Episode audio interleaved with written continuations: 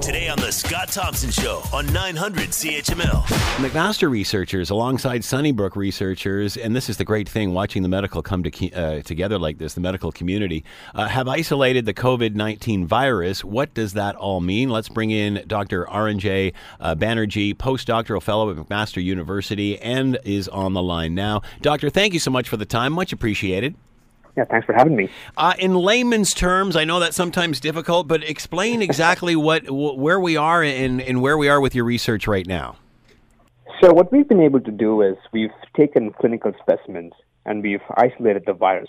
What that means is we've generated virus stocks, which can now be used for vaccine development, therapeutic testing, and diagnostics as well. So that means you have samples of the virus you can send out and use as uh, sort of a guinea pig while you're applying other technology. Yes, that, and also shared with laboratories across Canada that will help them with diagnostics. How difficult was it to arrive at this step, or is this just um, uh, part of your world and something that is is matter of fact, or was this difficult? So um, I don't think it was difficult, but there's definitely some luck that comes into play because when you think about it, a clinical specimen, you may miss a virus in the specimen or you may catch it. It all depends on when you sample the patient and what samples you have, if the virus stays alive in your sample. So I think I think uh, all of my experience as a PhD when I was a PhD student, I worked on coronaviruses. So that came into play, and we happened to get the right kind of sample from Sunnybrook and had all the paperwork done for CL3, uh, the high containment labs the whole team kind of came together, and I think that's why we could do it. Uh, talk about the medical community coming together on this and how imperative it is to, to, to break down those silos. I think it is very important, like you said, you got to align the silos and like completely destroy them, right? So you want the experts, but what you want to do is you want to align these experts so they can come together with an interdisciplinary team, and that's what we did. So the physicians had access to patient material, but you can't fight what you don't understand. So that's where we come in as basic scientists. We can take the virus and we can we can study it. We understand how it interacts with your immune system, for example. And all of this goes back to the physicians where they can then decide the best regimen of treatment. So who all was involved in this process? How many came together for this? Oh, so if I were to name the whole team, I think I, could, I could tell you uh, Samira Mubareka, Dr. Mubareka from Sunnybrook.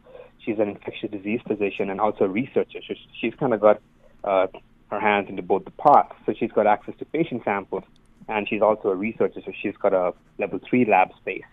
Then I connected with Samira, and I went in because I had coronavirus expertise, and she trusted me that I'd be able to do it. And then there was Rob Kozak, who's on the diagnostic side of things, who knew that if we could propagate the virus, if we could grow it, Rob could quickly confirm it, and he could tell us he could positively ID the virus.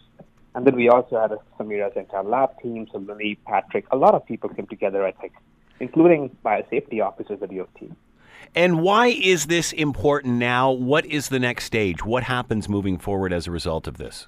The first thing we're going to do is we're going to extract the nucleic acids, the, the RNA from the virus, because that's critical for diagnostic tests. If your diagnostic test doesn't work and you don't have a positive sample, you don't know if the patient is negative or the person who was running the diagnostic made a mistake. So you have to have positive control in your diagnostics. So we can generate that in we can generate lots of it for labs across Canada. And moving on, what we're trying to do is here at McMaster, we're trying to get the virus back and study it, study the biology, study how the virus virus does what it does in human cells. So, so this is uh, not only about understanding the virus, but becoming up with better testing of it as we move forward through this event. Yes, and we're going to take this even beyond what you said. What we're going to do is we think the viruses come from bats, and that's what I've been doing for the last six years: is looking at coronaviruses right. come from bats into humans. So we want to be able to study this and see how we can predict future pandemics or future outbreaks. And if we can learn from bats how they can coexist with these viruses and maybe have therapeutic targets developed for humans. Uh, we have certainly heard uh, the story and how this developed through Wuhan, China, and such. Uh, and they have eliminated, or say they've eliminated a lot of those wildlife markets and such. How much of a dent will that make in all of this? So I think I think controlling, like I like the idea. I think the global scientific community likes the idea of not having a wildlife market. Because, you know, with wildlife, you cannot predict what, what viruses yeah. they might have. But what, what, what is critical is how do you enforce something like this? Yeah. What if you're like, how do you enforce a lifestyle choice of yeah. people who rely on hunting? So that's that's going to be tricky, I think. But it's, it's a good it's a good way of uh, it's a good place to start, I guess. Are you are you concerned that this virus could mutate? Uh, obviously, um, uh, and thank goodness it doesn't appear to be as fatal, uh, but it certainly does spread incredibly quickly from human to human. Uh, what does concern you about this uh, moving forward? So the longer a virus stays within human population, it's going to evolve and adapt. That's what viruses do. But is it going to become more lethal? We don't know. And that's why it's critical to isolate these viruses from different populations. So when a virus arrives in Canada on a plane, you can isolate the virus and you can study it. And that will tell you if the virus is more pathogenic or less pathogenic. And that's essentially what some of the studies we're going to look at. What are your thoughts at where North America is now, considering how this has progressed in the last couple of months, uh, originally from China?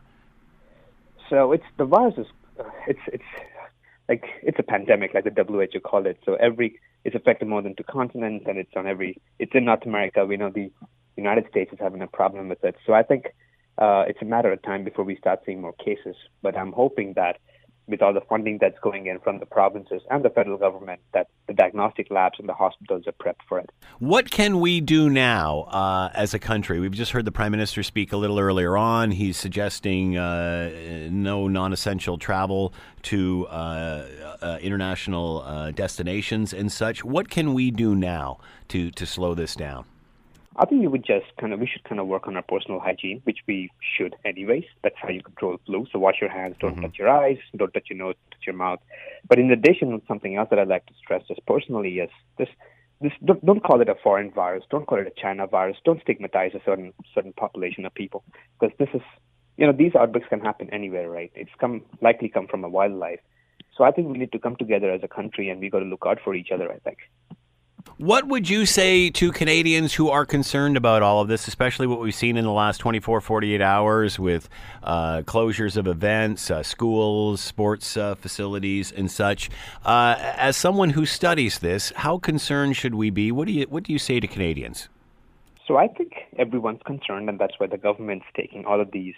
Even universities have closed classes, and everything's been moved online you know, there, there are travel restrictions and travel recommendations. So I think the government is being as proactive as it possibly can, considering this is a virus that we haven't studied. The scientific community doesn't understand it. So just, just follow the guidelines. And again, I'd stress on washing your hands and don't touch your mouth, don't touch your nose. So I think we, if, if we do this, we'll be okay. Uh, should we restrict travel more? Do you think that we, you know, I mean, we've certainly seen uh, in other parts of the world how they've how they've uh, you know shuttered cities and such. Are we doing enough in that respect? So um, I I can I, this is I can make a personal comment on it. I had a trip coming up in in May, and I might most likely will cancel it because not because it's all the hassle that comes with will I get quarantined when I right. come back? What happens when I get to my destination country? Will I get quarantined in that country? There are lots of lots of uh, ifs and buts at this point in time. So I think I, I think yeah, um, just go with the recommendations. Yes. So, Doctor, with the information that uh, you and the people from Sunnybrook have come up with, how does this spread around the world? How does this information get passed along? Is this is this part of a worldwide discussion? Yes. So what we're going to do next week, or hopefully in the next couple of weeks, we'll put out the whole genome sequence. What that means is we'll put out the identity of the virus on a, on a website that's available to all researchers. Right. We're also looking at collaborating and sharing the virus for with with, with regulated and certified labs that have access to controlled facilities where you can manipulate and study this virus you must feel pretty positive of where your team is at this point. Uh, do you feel that you've got a handle on this? And, and, and what about a vaccine moving forward? Uh, so I, I personally don't work on a vaccine, so I'm, I'm very interested in looking at how the virus does in human cells, because that is that's information we need to develop. What's more important is therapeutic drugs and and and um, drugs really, because a vaccine is got to go through regulatory processes and right. and it's not going to be instant. But what we can do is if you can test FDA approved drugs, these are drugs that are approved for other viruses. Mm. You take that database of drugs and you test it against this virus. We've cultured the live virus, so you can get those drug candidates in and you test them. Right. Then you can fast track and use them in patients. That's really what we need, I think. Wow, that's incredible. Dr. Arinjay Banerjee has been with us, postdoctoral fellow at McMaster University. McMaster researchers alongside Sunnybrook have isolated the COVID 19 virus, uh, which will help with testing and diagnosis moving forward. Doctor, thank you so much for the time. Much appreciated. Good luck. Thanks for having me. Thank you. The Scott Thompson Show, weekdays from noon to 3 on 900 CHML.